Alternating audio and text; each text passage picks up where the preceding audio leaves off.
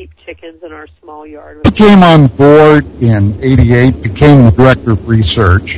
And uh, back in those days, I was very, very heavily involved in mutilation research.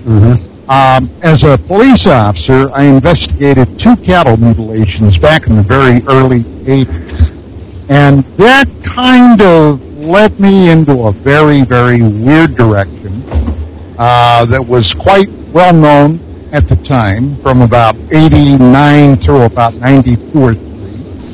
Uh, I stumbled over several cases of what appeared to be human. And uh, believe me, that was uh, that was a tough nut to crack, and I never did. But uh, that really gave my my uh, launch into the UFO field. Now, for about 20 years, I was the director of research. I started broadcasting back in 1991. As a matter of fact, I was doing, and this is a little known fact, but was doing UFOs before Art Bell was doing UFOs. Art was still doing satellite radio and political talk back in those days. But uh, when he uh, began coast, what became Coast to Coast, of course, he took off like a skyrocket. I was on another network called the Cable Radio Network.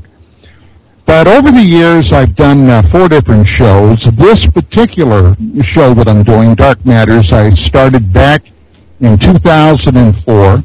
It's carried on the Cyberstation USA network out of Boston, Massachusetts. It airs Monday through Friday, Joe, uh, from 10 p.m. Pacific time until midnight, and uh, people can find it to www.dqrm.com. That's Delta Quebec Romeo Mike. dqrm.com. Guys, go check it out.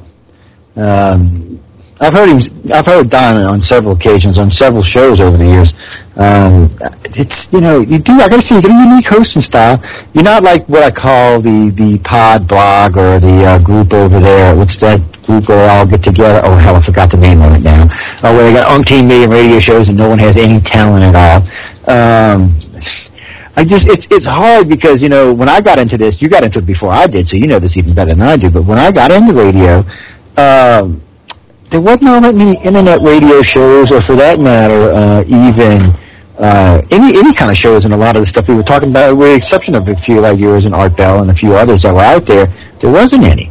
Now all of a sudden, now like in the last three years, it's like just there's so many of them you don't even know what to look at anymore. It's Oh, just like it's flooded. It's a result of the computer evolution. Anybody can do it these days, a podcast. But when I was uh, when I was first starting out, I interviewed everyone, Academy Award-winning film producers to U.S. congressmen, assistant secretaries of defense, astronauts, uh, you know, right across the line, and of course, everybody that was uh, anyone in the UFO field.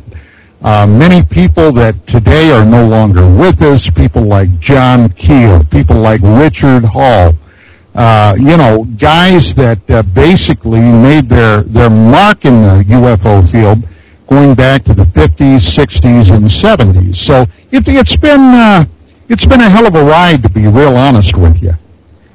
I can imagine it is, and I'm, from my own personal experience, I know it can be some up and down crap going on in, in this field. By the way, while I'm thinking of it, since we're all going live over FM, let's turn on the magic box. That's just so Don and I don't get any big fines, guys. That's all. Y- you know, it has been. I got to say, it's been an interesting. No, let me ask you this while I'm thinking about this, because people ask me this all the time, and and don't put yourself on the spot by any means, but top five interviews. What do you think? Because you've done a lot of interviews. What do you think they are? Well, uh, Robert Wise, uh, Academy uh, Award-winning film director, uh, who who did like uh, the very first Star Trek film, uh, the motion picture Star Trek: The Motion Picture, The Sand Pebbles with Steve McQueen, The Andromeda Strain. Uh, that was one of them. Uh, another one that I've had many, many people in my audience tell me was one of the greatest radio interviews they ever heard in their life.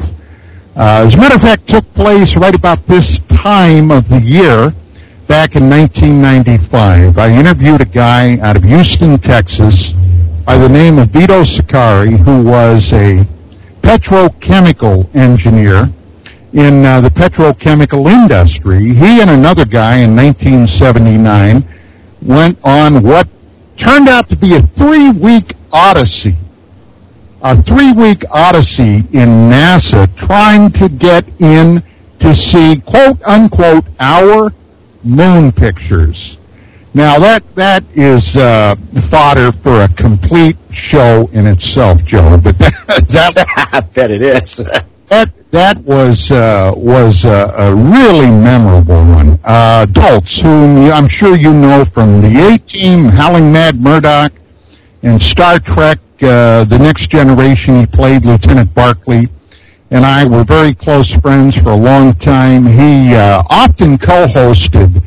Uh, with me in my original radio program, UFOs Tonight, but uh, the very first interview I did with Dwight uh, when we first met back in about 1994, uh, Congressman Steven Schiff, who was the guy that uh, charged up the GAO to go after the Air Force to find out what happened to the Roswell uh, Army Air Corps files from 1947 that was one tremendous uh, program. Um, and you know, uh, John Keel, whom of course is is legendary in the annals of uh, paranormal and UFO research. Uh, I knew John for uh, many years. Uh, he was somebody that I, although we often disagreed on his conclusions on various things, he was somebody I had the utmost respect for. Uh, I mean that that's just off the top of my head, but you're right. I've I've interviewed hundreds and hundreds of people, uh, perhaps close to a thousand over the years, and uh, those were some that immediately came to memory. Well, those all sound like great shows, though. They really do. Um, actually, you know, I was thinking when you were talking about Lieutenant Barclay. Uh, okay, guys, I shouldn't have called him that, but anyway um, it, that had to be interesting in, in, itself, just guest hosting, I mean, co-hosting with him. Uh, he, he just looks like he's partly insane. It, at least it's the way he comes off on screen. I've never met him personally, so I don't know, but he, he just has that like, okay, I, am just kind of nuts. I love people. no, no, that, that proves what a hell of an actor he is. Well, that's good. Uh, you know, we we were uh, we were close for oh I don't know, uh, going on to 15 years. Uh, now, one thing about Dwight that, uh, uh, although I have very strong feelings myself on the topic of politics, he wanted to do more and more politics, and you know that's something that that might touch on occasionally. Yeah. But you know, my my beat is the weird. It's the bizarre. It's uh, those things that, as a rule, run under the radar. Uh, I'll give you an example. In 1994, not long after we met, he and I went down to Roswell, New Mexico. I was uh, working on spec for a TV show out here in Los Angeles. And uh, they wanted me to take a look at some footage a guy down in, in Roswell had shot. And uh, I told Dwight about it, and he said, well, do you mind if I go along? I'd like to tag along. I said, yeah, sure. And we got down there, and lo and behold, at the time, there were two UFO museums down in Roswell. And the one that, uh, we stopped in both of them, but the second one is no longer in service, but a guy by the name of John Price uh, was running it. And uh, we literally stumbled over an old fellow, an elderly man that was up from Texas, who had been originally an Army Air Corps member at the 509 at the time of the Roswell event. Nobody had ever identified this guy before. And we ended up later on, and that in itself was one long story, but we ended up later going down to Texas to see him. And uh, that was uh, one of those strange, quirky things that in this field you never know what's going to pop up next. But it just so happened that this guy was another first-hand witness claiming that he not only saw the debris and the wreck, but also bodies from the event.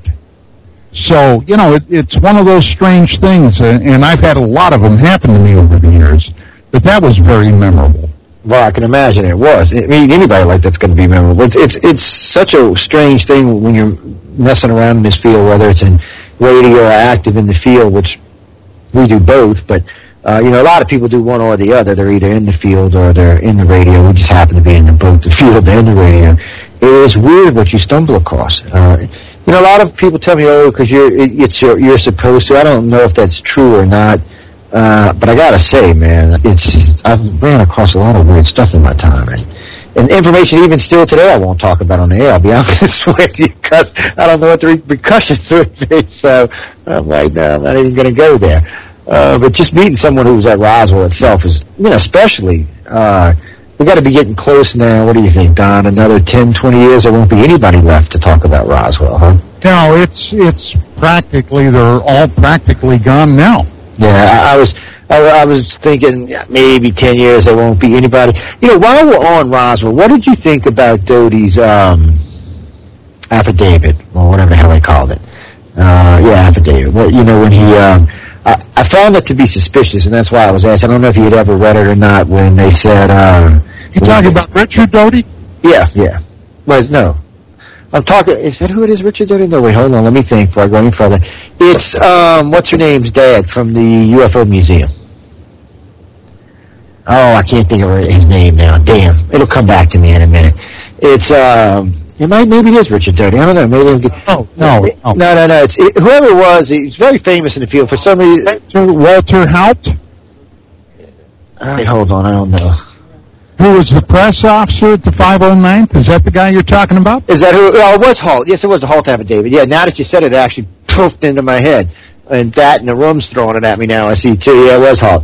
I wanted to ask you what you thought about it because I, I found it. I got to be honest. I it just felt suspicious to me, and and I'll tell you why before I let you answer. I had uh, talked with Dennis Balthaser and um, another gentleman just before that, and uh, Dennis had told me they had been there.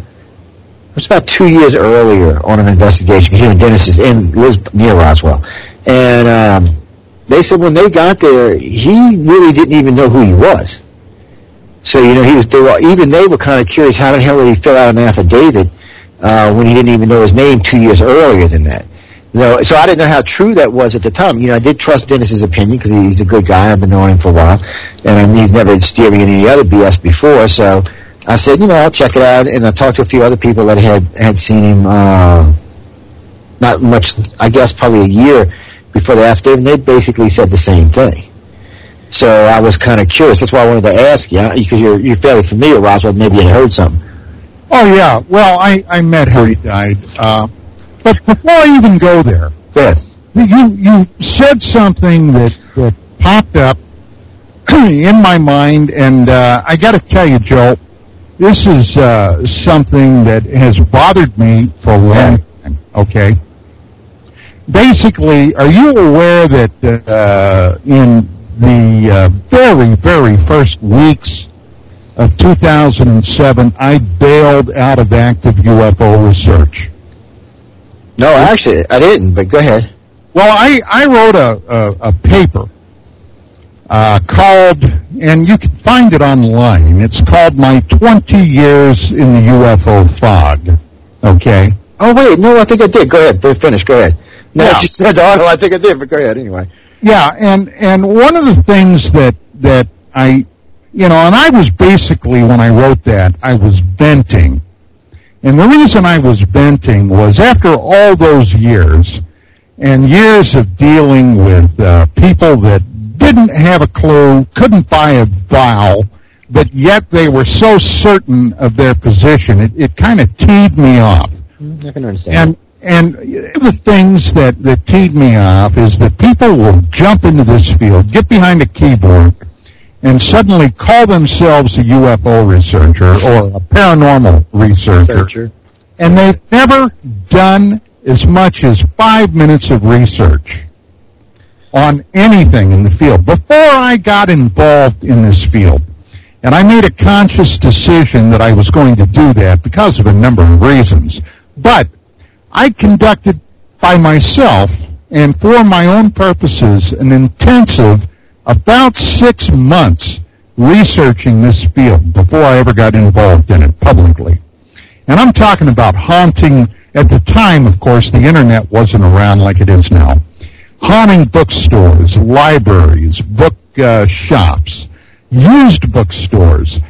And I gathered together and read a huge, extensive collection of stuff going all the way back to the 50s. Now, for example, one of the, in, in my humble opinion, one of the greatest researchers on this topic ever was Major Don Keyhoe. Yeah. Found every book that man ever wrote and every article I could lay my hands on. Uh, he was, he was just, he was five star, that guy. And, uh, you know, like so many people, like Dick Hall, for example, who, when, when Keyhoe was running NICAP, Richard Hall was his administrative assistant. Dick died still pursuing whatever truths could be found in this field. And he died basically broke, okay? Oh, like so many people in this field have. Yep. But he was a real honest to God researcher. And a lot of these kids today, you know, couldn't tie his damn shoelaces. Well, but that's the thing. Just NICAP. Half the little audience, listening audience tonight probably doesn't even know who NICAP was. Uh, the prelude to MUFON is the best way to describe it, but it's, uh, actually, no, that wasn't fair to NICAP. I'm sorry. I'll take that back. anyway, uh, it- at least they were Well, doing you know, it, it's like this. It's like this. If if if you're going to do something, now this is me, okay? If you're going to do something, then by God, try to do it to the absolute best of your ability to do it. If you're going to get involved in this and you want to call yourself a UFO investigator, then by God, you got to investigate. You got to research. You got to dig. And it means more than sitting behind a keyboard. You got to get out there in the field and you gotta, you know, you gotta get out there and, and work up some sweat. That's just the only way to do it. And because it's something online, or you read something on the net, that, that's one of the biggest tripwires of the whole computer age today. Because probably 80% of everything you read on the, on the web, Just you know, there's an excellent chance that it's crap. It, it's more than an excellent chance. It's garbage.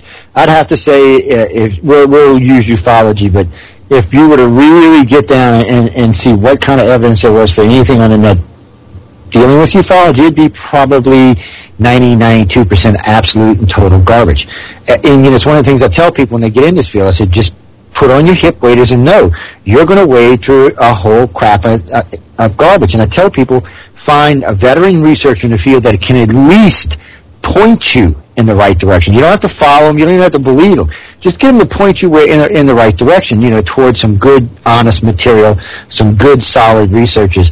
Uh, and then it really depends what they're looking for because you know as well as I do, nowadays you've got ufology, abduction research, experience. There's a whole realm of paranormal shit that goes on as well.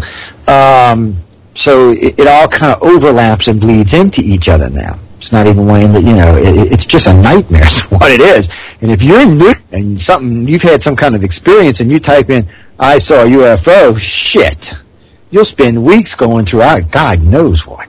I don't even want to look anymore because I know everybody in the field, so I don't even bother. I just call somebody. But um, I, I could not have to imagine to get into this field in 2012 and try to start from scratch on the internet. Well, I'll give you, I'll give you an example. Back in 81, 82, I investigated a couple of cattle mutilations. And, uh, as, as a lead investigator, and uh, incidentally, those cases were never solved. My department I'll solve it for you. Up, ended up wanting to shove them under the rug and move on, which is in essence what happened. But there was an Oh, question for you. For, I hate to interrupt you, but I got to ask this question because it's a we we've done a, a few cattle mutilations over the year, probably about fifty or sixty of them. And I wanted to ask you something because to go, especially since it was 1981.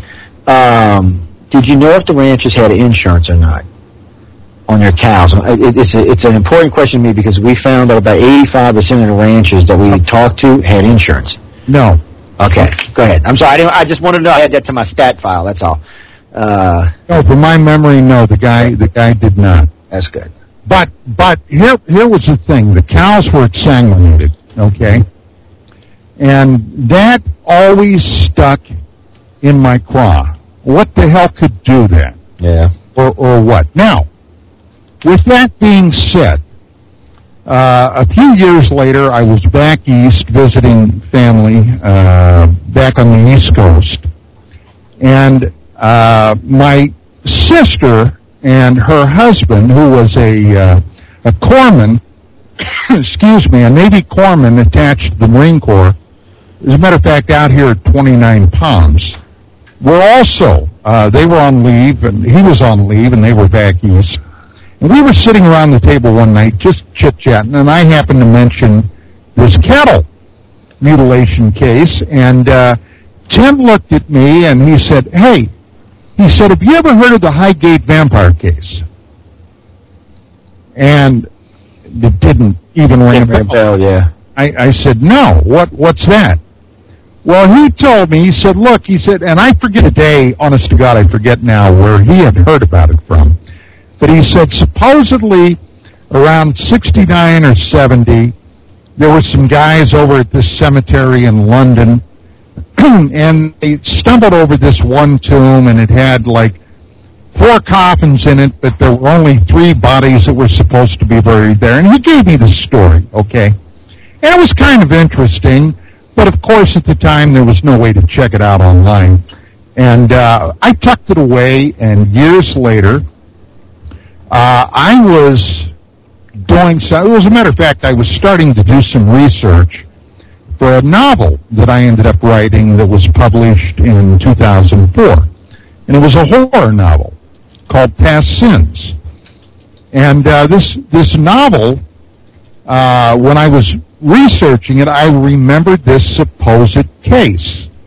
So I began doing some online research because by now, and we're talking mid to later 90s, I mean, the net was up and running. You could you could find a lot of stuff on it. And as I did more and more research, I became more and more intrigued. Now, I have a very good friend who's in the UK who's a very well-known paranormal investigator by the name of John Spencer. And at the time, he was uh, still married to his wife. They were actually an investigative team. And uh, I contacted John and I asked him if he had any information about this. And uh, he had heard of it, of course, but he, he didn't know that much about it. So I said, look, and I gave him the name of, of the principals that were involved in this case, and I said, I'd like to interview this, this guy. And uh, could you put me in touch? So he said he'd see what he could do. Well, about a week later, he called me back. And he said, uh, well, Don, he said, I talked to these guys, but uh, they don't want to have anything to do with you. Oh, really? Well, okay.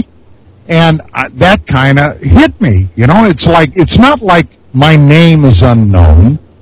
I mean, if you put my name into Google, I mean, you're going to come up with all kinds of stuff, both good and bad. And uh, I thought, well, that's that's kind of uh, unusual. So I continued away. And as I was writing my novel and I was getting more and more involved in that, this thing started eating at me. So I went back and I did a little more research and I found out that this one guy, his name is Sean Manchester, had written a couple of books on it. And I thought, wow, okay, well, let me see if I can find them. Well, I couldn't find them anywhere here in the States.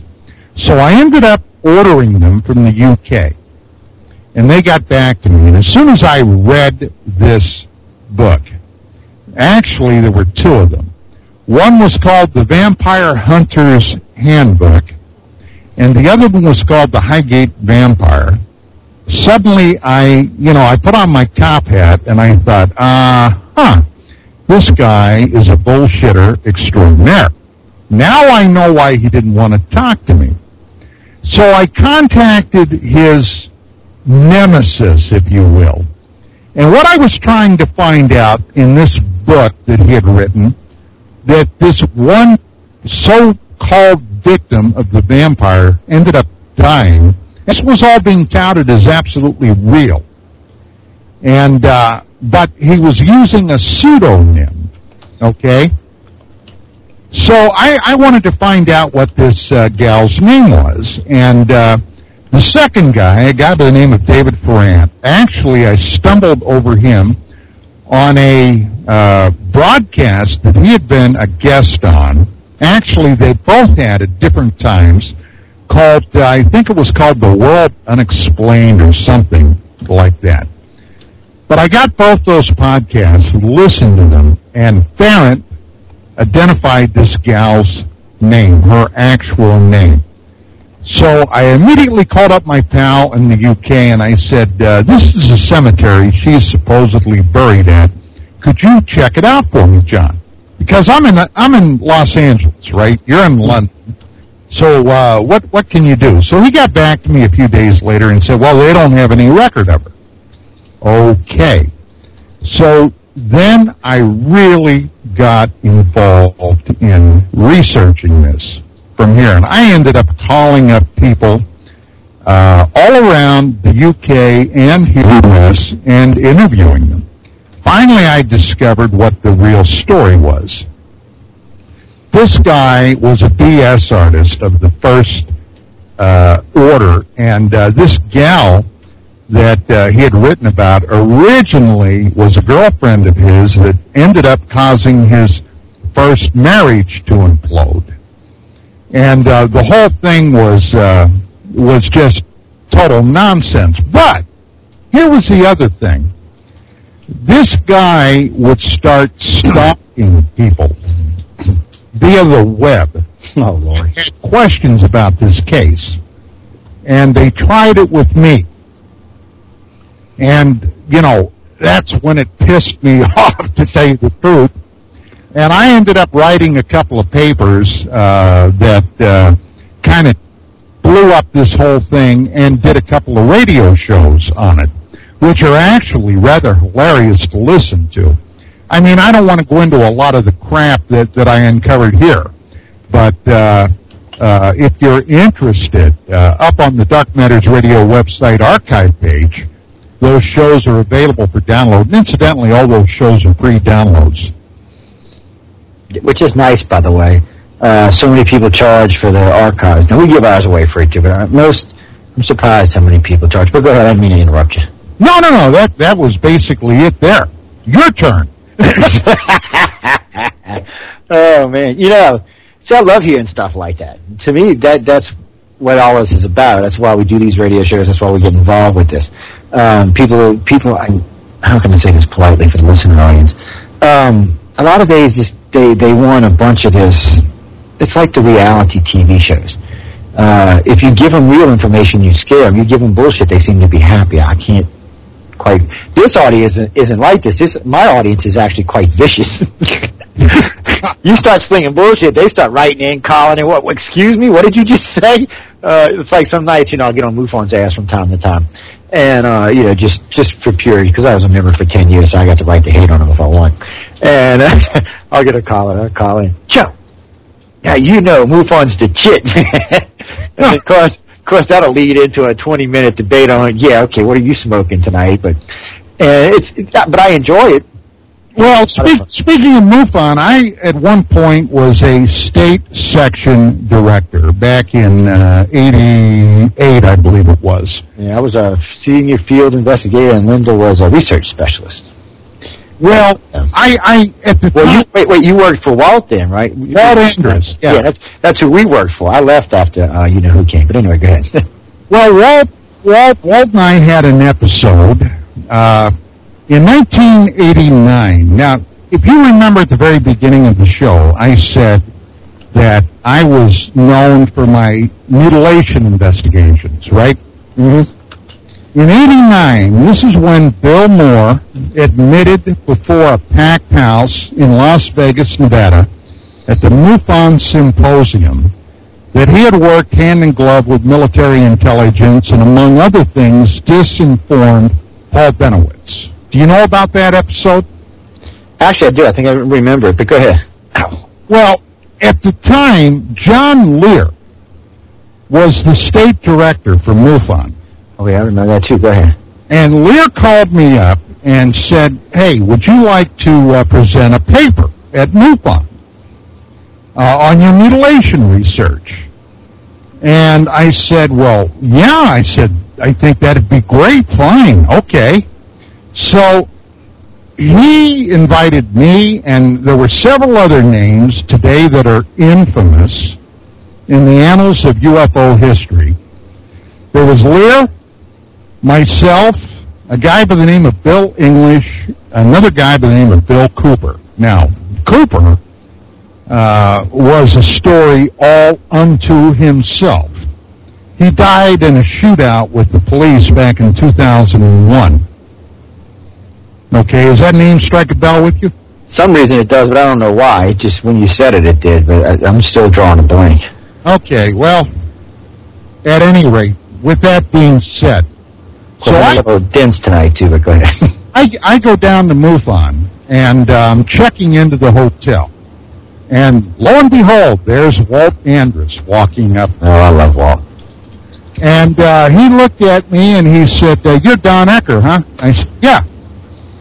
He said, well, he said, uh, I want you to know something. Oh shit. He said, John Lear invited you to speak, right? I said, uh, yeah, he did. He said, well, know this, that if you speak at the MUFON Symposium, you'll never speak at another MUFON Symposium ever again in your life. it sounds like Walt. Okay, well, thanks. Did I do? You damn right I spoke. I mean, I don't, I don't like being, you know, somebody pushing me around. yeah, Walt was like that too, man. He's a no bullshit kind of guy. But go ahead, keep it up. All can kiss my ass. How about that? Right. So anyway, yeah. So uh, that was the last time I was ever invited to speak at MUFON. Well, I'm ne- I don't ever get invited to speak. When I when I was working with them, they loved me to death, by the way. But when they became the black hole of frickin' Calcutta, of course, I became the black sheep of the family. They just didn't realize how many of their members were going to leave with me. Yeah. I'd well, I'd been with them ten years. I had a lot of friends. I've been in the field a while. I've been, you know, working hard, and then all of a sudden I got a little radio show, and it started taking off. And uh, I really did. I got tired of it. I, I got tired of. I would send something in, and this is exactly how it went. We would do some research. I would send something in. Wait a week, two weeks, three weeks, four weeks, three months. I'm like, well, screw this. Uh, it was like it got to the point where I just got tired of just sending shit in, so we just quit. And anytime we would send, and then Linda and I had an experience in Gulf Breeze uh, that the word military came up in because there seemed to be somebody out there that looked like they were military. Fawn come uneffing glued. You would have thought I dropped the holy black plague on their ass. I should say Linda did because she's the one who wrote to him about that part. And uh, I mean, it was like we had we were instantly like the black sheep. Get the hell away from us. Stay away from us. I'm like, what the hell's up with y'all? And then all of a sudden, here comes Mr. I worked for the Black Ops community for 20 years, John Schuessler. I was like, whoop. And then since then, every director they've had has had some kind of entanglement with, except for the last guy has had some kind of entanglement with Black Ops. Um, they're, they're an infiltrated organization these days, and that's what they are, or whatever the hell you want to call it. Well, you know how fun got going, right? Uh, barely. I, well, I've heard a couple of stories, actually. Well, I'll tell you the real story. How would you like the real story? I would like that. Walt Andrus was originally a part of APRO, the Aerial Phenomena Research Organization, by. Jim and Coral Lorenzen. And back about 1973, Walt dipped into their files, got a hell of a lot of the members, okay, walked off with them, and started MUFON. All right? Coral Lorenzen until the day that she died, and she was quite a tough old gal, let me tell you what. Coral would not have pissed on Walt if he self-combusted in front of her. That was just how it was. That's how she felt about it. And she never forgave him for what he did. And that's a little known fact that a lot of people don't like to talk about. But they don't. There it is. No, that that's that's you know that's how it goes. But see, my thing for Walt is Walt got me into the field. It was because of him I got into the field. Now, what I learned about MUFON later on was it was, of course, a wholeheartedly disappointment. But he's actually so I'll always give him credit for getting me into the field. It's just, uh, man, it's the whole thing. Just I don't know what happened. Uh, they seemed to have been doing some research, and then what was it about? I pissed one of them off. I think it was John Schuessler. He was on the show. I had him on the show two or three times, and I, I just bluntly asked him, "When are you going to, you know, give us some information or give us some conclusion that after 33 years of research, what the hell y'all think's going on?" And uh, he made some comments on some show about armchair quarterbacking, which of course I knew who that was directed that because he had just been on a show like a week earlier. and uh, so he was making comments about. And he goes off and he says, um, "Well, we know UFOs are real." That's their conclusions after 33 years. I like to flip out of my chair. I was so I was I was between the laughing and being pissed. I didn't know which one I was because I was laughing so hard, but then I was so pissed at the same time. I was like, "You got to be kidding me, man!" And I just after that, I pretty much didn't have anything to do with him anymore. Other than I mean, I do still have friends over there, so I, I hate to be mean to them. Uh, because I do have friends over there, but we have a much larger organization these days with a lot more people and a much larger reach. And um, and actually, a good chunk of them are ex-MUFON members, or a lot of them are still MUFON members. Um, probably the five or six thousand members of MUFON Lost are probably sitting with us, and probably half their membership today is members here. Um, it's just, and we don't do UFO research. I gotta be honest with you, Don. I don't chase UFOs unless one, like the night, the one that they put on Sci-Fi that I got you know, okay, this is for me chasing a UFO. Lynn and I on the Gulf Coast, you know, we, you know, we're investigators, so we're always keep an eye on weird shit in the sky. And I seen something that seemed to be just sitting over the Gulf of Mexico, just sitting there. And I was like, what the hell? So I got out the camera and started videotaping. I'm videotaping now for like 12 minutes, and it's still sitting there. So I zoom in real well, get a good shot of it, watch it some more, zoom it back out, zoom it back in so you could see, you know, the cloud deck that day was at about 50, this and, and this is the difference between research and not. The cloud we called, the cloud deck was at about 5,500 feet that day, so we knew right where the cloud deck was. We knew where the arc of the, because we were looking out at the Gulf of Mexico, we knew where the arc started at. So we knew where this thing was sitting. It was sitting at around, around 2,500 feet uh, between the ocean and the, and the cloud deck. It was sitting right there, nice and pretty. Uh, being that I was using a 78 times zooms, uh, they estimate this object probably two to 300 feet across, uh, probably fairly thick. Because I mean, you could zoom in on it, and when you got in on it, you knew it was fairly large when you when you started to zoom in. Um, it sat there for another 10, 15 minutes. I'm videotaping, videotaping, video, and poof. As easily as it emerged, it disappeared. Sci-Fi picked it up. I put it up on one of my Facebook pages, and Sci-Fi picked it up and played it. It is a great clip of video, and it's well researched. You know, I had uh, I got Airport Monitor 2 installed on my computers, which gives me 80 mile radius of all air traffic in live mode. By the way, ladies and gentlemen, of the city of New Orleans. I was 60 miles outside of New Orleans, so I turned it on. There was no air traffic there at all. We saved the page, even though you can go back up to two years on an Airport Monitor. We saved the page so everybody could see it. We uploaded JTrack and uh, tracked to make sure there was no satellites in the area. Uh, black, so now you can't say it was satellites. Called uh, Eglin Air Force Base. They said they had nothing in the sky. Talked to the Seabee base. They had said they had nothing in the sky. Talked to Gulfport International. Said they had nothing in the sky. So we ruled that. We even talked to Pensacola Naval Air Station and Pensacola Airport along with Mobile. All of them said there was nothing in that vicinity flying at that time of the day. Period. So we ruled out every possibility it could be took the videotape and let everyone else take a look at it and see what it was. By the way, it's a UFO. Unidentified flying object because I have no idea what it was. To the person who just asked me if it was an alien, I don't know. All I can tell you is it, it's not, it was a UFO. That's the acronym that the Air Force originally put on it. Uh, Yep. And it probably still today is the best description of an unknown. Yep. But, uh, you know, over the years, it's kind of transmorgified into UFO means spaceship. And that's what it has. Anytime you say the word UFO, especially around normal media, oh, you're talking about flying spaceships. No, I'm talking about UFOs. Well, that's aliens. No, it's UFOs. You know, and they're like, well, what's the difference? I said, do you know what the acronym means? Well, it means aliens. No, it means unidentified flying objects.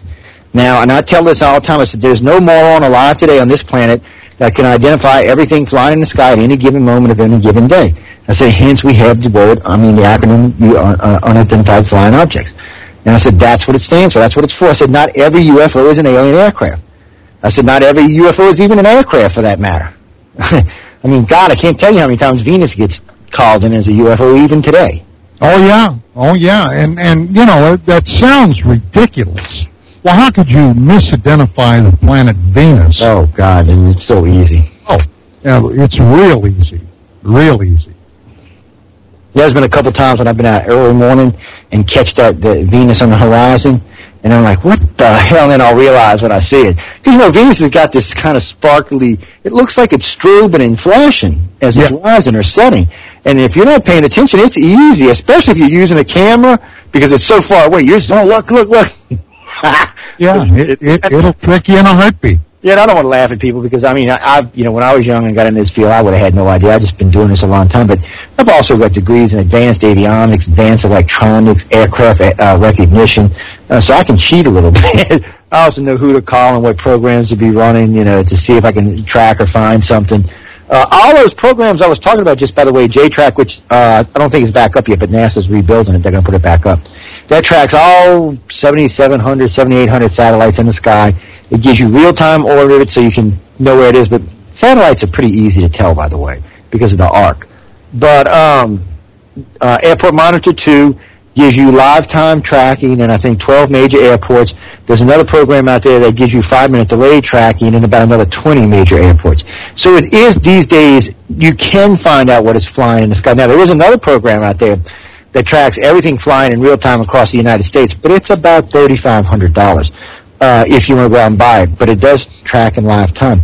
You know, Don, this is for another show, but I've always wondered how they get away with broadcasting this in live time.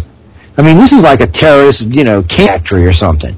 Yeah, you'd think so, wouldn't you? You, you would, and and at first I didn't think, oh no, it's got to be delayed, it's got to be delayed, it's got to be delayed. I called uh, Moisant or uh, uh, New Orleans International. They said, oh no, it's live, it's tracking in real time. I'm like, really? I was just stunned. I'm still stunned, to be honest with you. And I've been having the program for, I don't know, half a dozen years or so now. Uh, but it's great. It's called Airport Monitor 2, ladies and gentlemen. You can get it for free. It doesn't, they don't even charge for it. I know LAX is on it. I think one of New York's airport's on it. Uh, there's a few others than that. And then the other one is actually on my uh, main Joe page on Facebook. The other one's listed there. And they're both free, by the way. So check them out. Put them on your laptop.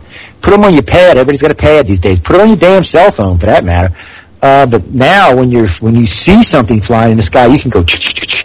Wow, 8:45 p.m. I'm within 50 miles of the airport. Nothing showing up on radar. Wow. Yeah, that's that's uh, especially out here now where my wife and I live. We're on a flight path that leads directly into Burbank. Oh Lord! And uh, you know they're all the time. They're uh, they're super busy yeah, they're they're coming in all the time. So, yeah, that that might be uh, that was the ticket. It is. It's a great program. Um, I think it overlaps Burbank, by the way, so you can probably use it up there, uh, or I should say over there. But um, it's a great little program. I mean, like I said, there is another one that that uh, one of our ex-directors sent us uh, the other day. It's got a five-minute delay, but it's still a good little program. You know, it does have a five-minute delay, but it's still good. I mean,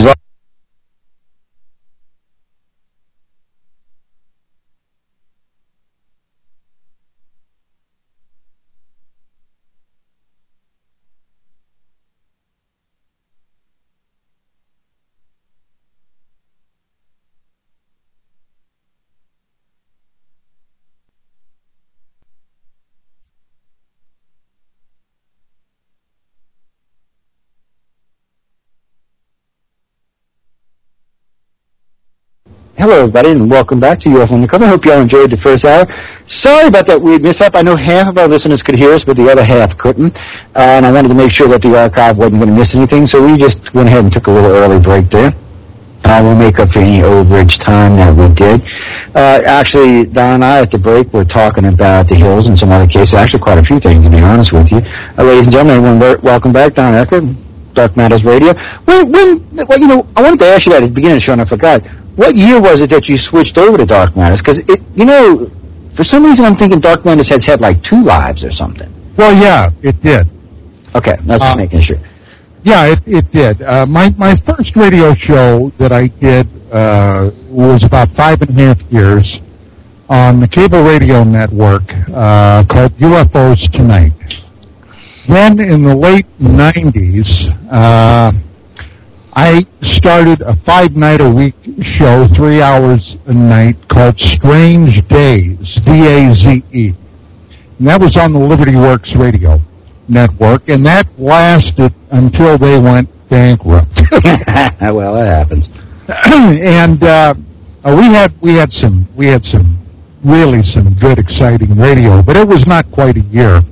And then in 2004, uh, I started DMR uh, with Dwight Schultz, and we did it for a year uh, on satellite radio, and probably would have still been doing it for longer than that. But one night, and I'm not going to mention the guy's name, but uh, somebody that is a radio broadcaster with a very pronounced anti-Semitic, uh, you know, anti-Semitic bent, and in many many ways anti-American bent. I'm I'm a combat veteran with two tours in Vietnam.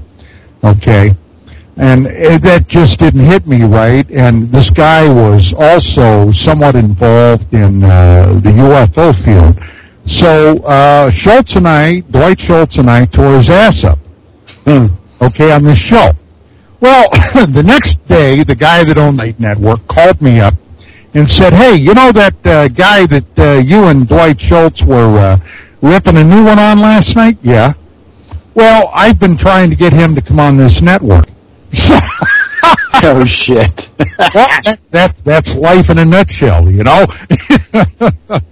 Well, it, it's happened before, I, and I do understand that. There's been a couple of times when people have asked me to come on and co-host, and they brought on guests that wanted to meet me, and then they'll, they'll start talking, and I'm like, wait a minute, what am I listening to here? And and before and, and before I realize it, and I hate this about me, but before I done started tearing them a new ass.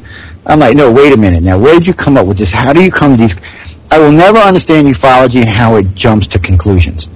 Right. It's you know, it doesn't matter what it is, abduction research, UFO research, any of it. It's it's one thing and oh wow, it's all of this. I'm like, wait, wait, wait a minute. How did you get from point A to point Z? What the hell's in between here? Um, it, it makes me crazy, and, and, and, and, I see it all the time. It's just insane. But it's, uh, it's, it's one of them things though. Uh, how was I going to say this? For some reason, I'm like my brain is fried tonight, y'all. I don't know what's up with it. Too much work, not enough rest. Uh, too many hurricanes. Oh, and by the way, oh, that's what it's. Oh, too, Don, while I'm thinking about this, I'm going to have to get you on news on the flip side with us because, well, we can slip in a little politics there as well. And to the person who just asked me, that's what made me think about that. Yes, Stephanie I will be broadcasting this Saturday. We will be discussing some of the Petraeus stuff, which, by the way, Don said he did a show on last night. Maybe we'll get him get you a little sneak preview of that. Um, but we're going to be talking a little bit talking about that, and uh, we're- not talking about it here, Lily. No, no politics on this show. This is for news on the flip side on Saturday nights, and uh, no, politics is not allowed on this show. Um, but but I have to get you on, let you get on in and talk a little bit about it, because you know all the time now I'm getting questions. I get ufology questions, and people like that from my Saturday night show like to send me stuff as well, and uh, ask me different questions about it. Because this Petraeus shit's out of control. this is this is insanity at its finest. the general's a little private, got him in trouble there, you know. That's Yeah, hey, that's you should keep a leash on them things, man. I mean, personally, and I'm gonna say this, and I'm gonna leave this alone until next Saturday, guy. I mean, this Saturday, guys. But personally, in a fair, as long as she didn't have Al Qaeda ties, I don't really see the big deal. I gotta be honest with you. I don't think he should have to step down for that. Making him Secretary of State, I don't. I mean, Secretary of Defense, I don't know, but uh, really, he's the head of the CIA. Let's be head of a little affair. Really, come on. Does it? I mean, Europeans do shit all the time. Does it really matter? It's like when Clinton. I gotta be honest with y'all. The only reason I was upset at Bill Clinton for having an affair is because it was with Monica Lewinsky. Other than that, I was okay with it. well, yeah, that, that, that's fodder for another night. Oh, is it? Boy, I'm telling you what. But I'll have to get you on now. I'll talk with Stephanie later today, and I'll get her. Uh, well, one of us will send you a message to catch you on Facebook or something, get it set up. And uh, oh, to the person who just sent me that thing about Stephen Bassett, yes, I did see that on my Facebook, and uh, I will have Linda contact him, and we will have. It'll be Christmas. I think we're booked up until uh, into the middle of the holidays or something. Uh, and then I've got November then coming on to do research stuff on the 28th of November because we'll catch it. Now those are good shows, Don. When we actually do, we we every now and then I'll get some directors together, and it's not really a radio show. It's more like listening to like five of ICAR's directors actually doing work. we come do it live for everybody to hear how we do things. Uh, it's very unique, though. You know, it's it's, and we will let people get involved and call in and stuff, but it is really what it is. I mean, we we get together and we haven't caught up in a while, so we'll get on the air and we'll talk about what we're doing, what we're up to, what kind of research projects we're running at the time. And by the way, while we're in research, you get November Hanson's got the new Dream study out uh, for the content. Well, for anybody who wants to take it, but you know, contact these would be better. Or and make sure. I mean, it asks in there. It's a seventy-five. Uh, and by the way, Frank, thank you. All of ICAR's questionnaires all 14 are out right now, except for the blood type study. Uh, all 14 that are out right now, all are at least 75 questions. And you want to know why? It's because when we did them at 15 or 20 questions, how can I say this politely? About 80% of the people that took it were complete and utter morons. Uh, we found out that when they're short, a lot of unserious people take it, but when they're long, really and truly, pretty much only the serious. It, it, it takes a couple of hours to fill this all out. So uh, most of the crazies just don't have what it takes. they just let it go. Um, so it works really well for us, and we get a lot of lot of information. You know, we've we've really launched a whole new era into this kind of research. But hey, I don't think I'll see any conclusions in my life. So, but we'll we'll keep at it. What do you think, Don? Any? You think there'll be? Oh, let's let's just ask the question. Do you think Obama at second term will he disclose? Never. million years. It'll, it'll never come out, ever. I don't care if it's Obama. I don't care if it's whatever is the secret. Now, this, you know, hey, I've been dealing with with this. This is a question I've been dealing with since uh, the '80s, and I am convinced. I mean, I'll, I'll go to my grave convinced that whatever it is, they'll fight tooth, nail, and claw to keep it under wraps. Yeah.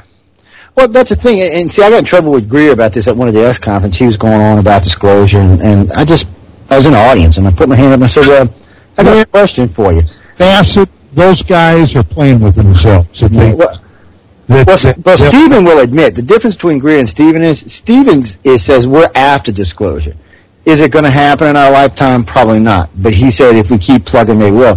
Greer always, every time I ask him, oh yeah, it's going to happen tomorrow. It's going to happen tomorrow. It's going to happen tomorrow. Really? Well, you've like been here since 2000 and it happened yet. Um, but you know, I told him when we were there, I said, well, wait a minute. I said, let's look at this from, from their point of view, not our point of view.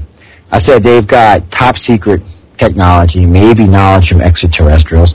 Uh, they're using it to do whatever. I said, I said, what are you going to give them? I said, we're going to give everybody who's lied in the last 50 years. Is that what's going to happen? I said, what happens if abductions are really real and they're taking our citizens? Or we're just going to let that slide and give the government amnesty on that? Or is all these people going to sue the crap out of the government when they found out that the aliens are real? The government will have umpteen million lawsuits, and you've not given the government anything. What is it? Why? If they come forward, then they've got to start sharing this technology with, with their allies. Their enemies will eventually get their hands on it. Um, you, all these people are going to come forward. You're going to put all these people in jail. God knows who's been involved in this. Um, just, I just don't know how the government's going to ever be able to come forward. The best thing the government can hope for is ET comes and lands on a planet one day. Say, hey, we're here. Guess what? And the government, wow, look, the aliens just landed. Damn. yeah, well, you know, it's it's one of those things that. Uh, speaking of Greer, uh, every Friday on on Dark Matters Radio, I have uh, a segment called uh, the Tracy Torme Mad Hollywood Minute. Okay, now Tracy Torme is the guy that uh, brought uh, Fire in the Sky to the big screen, the Travis Walton story. Yeah. Uh, he's he's a well-known screenwriter, producer, son of Mel Torme, the singer, the Velvet Fog. Mm-hmm. Uh, I've known Tracy for over 20 years, and I approached him some time ago and said, hey, you know, you've been involved in this UFO stuff for a long time. How would you like to do a segment on DMR? And he said, yeah, I'd love it. so anyway, we've been doing that. Last Friday, he did a segment on an encounter he had with, of all people, Stephen Greer. Now, I'm sorry. I'm sorry. I didn't mean to laugh. Go ahead. well, you know, I'm, I'm just telling you, Greer is, uh, he, he's working in a different universe than the one I'm in. Oh, well, what got you, I'll tell you what got me into it bad. We were at a conference, and uh, I'm standing there. I'm, Dr. Uh, John Lear and I, Dr. Lear and I were sharing a table because we were both doing uh, lectures on abductions. So him and I sharing a table, and, and Greer's sitting across from us, and Greer's hustling me. I'm listening to these people. He's talking to these people. He said, well, you know, I can take you out to this park uh, out far, not far from his ranch, I think in Virginia somewhere, and for $2,500 you can have a spiritual encounter with E.T. Okay, at this point, if if I wouldn't have been asked to speak there, I would have probably been a much bigger ass than I was. Um, I, I was like, excuse me, what did you just say? He said, well, he, he remembered me from the thing. He said, well, Mr. Montaldo, he said, uh, $2,500, I will guarantee you a spiritual encounter with extraterrestrials. And, and I was just kind of awestruck for a minute, and I was like, so if I give you $2,500, I can spiritually eat, meet ET, right? He said, yes, guarantee. I'm like, really? I said, so now you're not only the disclosure expert, but you want to be everybody's personal guru, which, of course, I pissed him right off. And I said, well, what part of this that I didn't understand?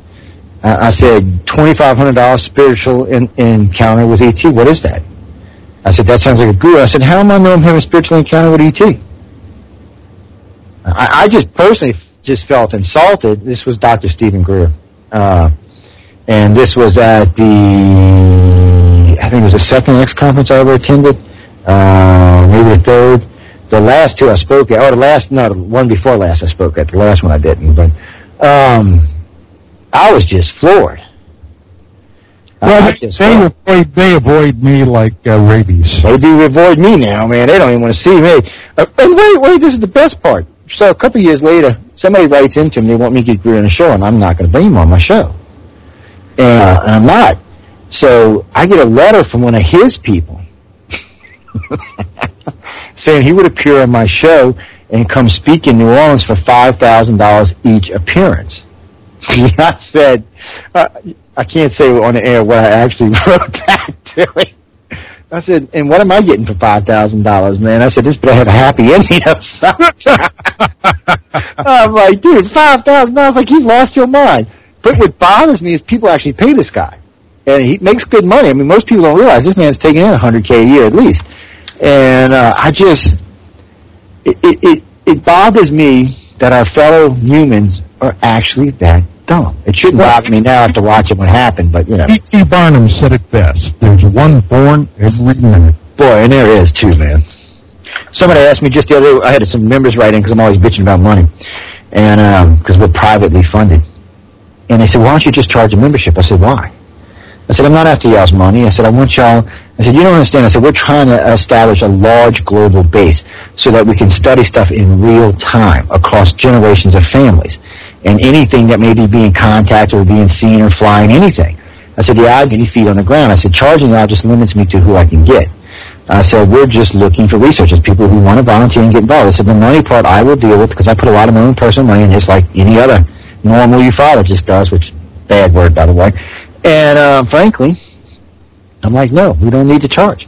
If y'all, by the way, if y'all want to make a donation, feel free. You can go over to UPR Insight or the ACRA site and make a donation. But um, we are a privately funded organization. There's two reasons why. One, what sets us apart from all the rest of the UFO organizations is all ICAR members, all upper ICAR members are required to sign a non-disclosure agreement. Uh, if their investigators up, they have to sign, or actually if their research is up, they have to sign a non-disclosure agreement because nobody's going to take one of our contactees, go write a book and become famous. It ain't going to happen. It's just not going to. Secondly, because of MUFON, I learned this, and, and two other organizations actually. If you are a 501c at any time, the federal government can come in and go through every record you have. Because, as a matter of fact, not just them, all 501c's financial stuff is supposed to be made public on a quarterly basis. Um, and so that all your donors donating to your organization, anybody involved with your organization. Uh, so if they come in and they decide to audit your organization, they're going to see everything. Every piece and scrap of information you have is now susceptible to them. No, I wasn't taking that chance. They want to audit our code, they have to drag our ass into court. And oh, you can bet your ass I'm going to make a big old scream in the press about it. Uh, they'll be asking, well, why are you picking on an abduction organization? What the hell is that about there, Mr. Government?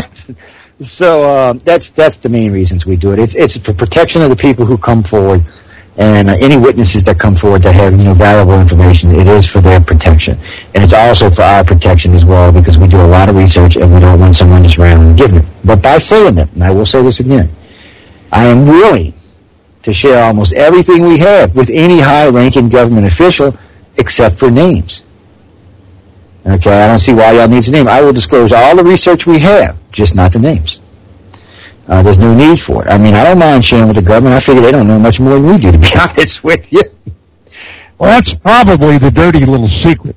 No, it is, and uh, I, and that, I think that's why when I hear all these, and I get so much in trouble with all of these, these deep throats and these whistleblowers, and I'm thinking, really? I was in the military. They told me uh, if I was to disclose anything that was classified, okay, they would just pick me up, lock me in a cell, put me in bread and water until I either died or everyone on the frickin' planet forgot about me.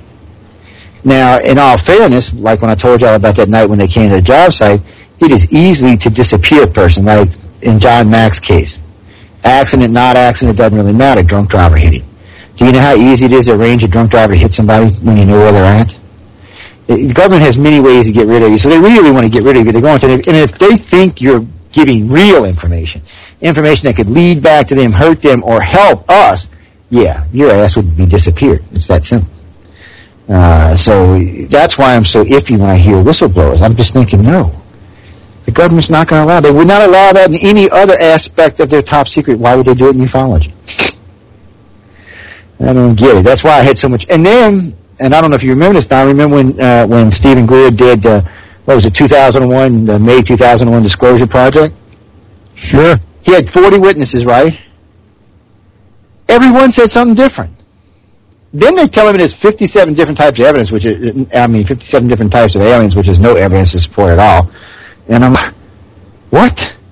It is the biggest hunk of crap I ever heard, and uh, that's why NASA, nobody went after them. They were laughing their asses off. Uh, they were just totally laughing their asses off. I really do think, in a lot of occasions, the government just feed people from time to time just to screw with you, or to screw with people like me and Don because we're doing research. A little piece of the puzzle. Who was that that got everybody's ass in trouble a while ago? Was it that was Richard Doty? That's who that was. All right. Wasn't he the one everybody in the beginning said, "Oh, he's the smoking shit," and then all of a sudden everybody was like, "Oh no, he works for the government." No, he, he was AFOSI, and uh, he was one of the big disinformers. As a matter of fact, there's been a trail that leads back to him on the whole Serpo business. Yeah, I got in trouble over that one too. Go ahead. yeah, so you know he's uh, he's somebody that uh, uh, his his information is, shall we say, to be polite, very iffy. Yeah. It's it's just, and he did harm. I mean, a lot of Linda Moulton Howe's information came from A lot of the researchers I know, his information came from them. Guys, uh, that's why you know I will take. I mean, we do from time to time get people to call in or come see us or hang out and tell us or this, that, or the other thing. And I say, fine, give me information. I said, can I verify it? Well, you can verify that I work for him. I said, okay, can I talk about it? Well, yeah, but you, you can't say. Well, I can't say I got it. There ain't a reason to talk about it. it's really that simple. Uh, I, I hear stuff all the time, but I'm not going to come rant and rave on the radio about it because I can't back it up or prove it. It's a waste of my time and, and the listener's time. You know, it's just not.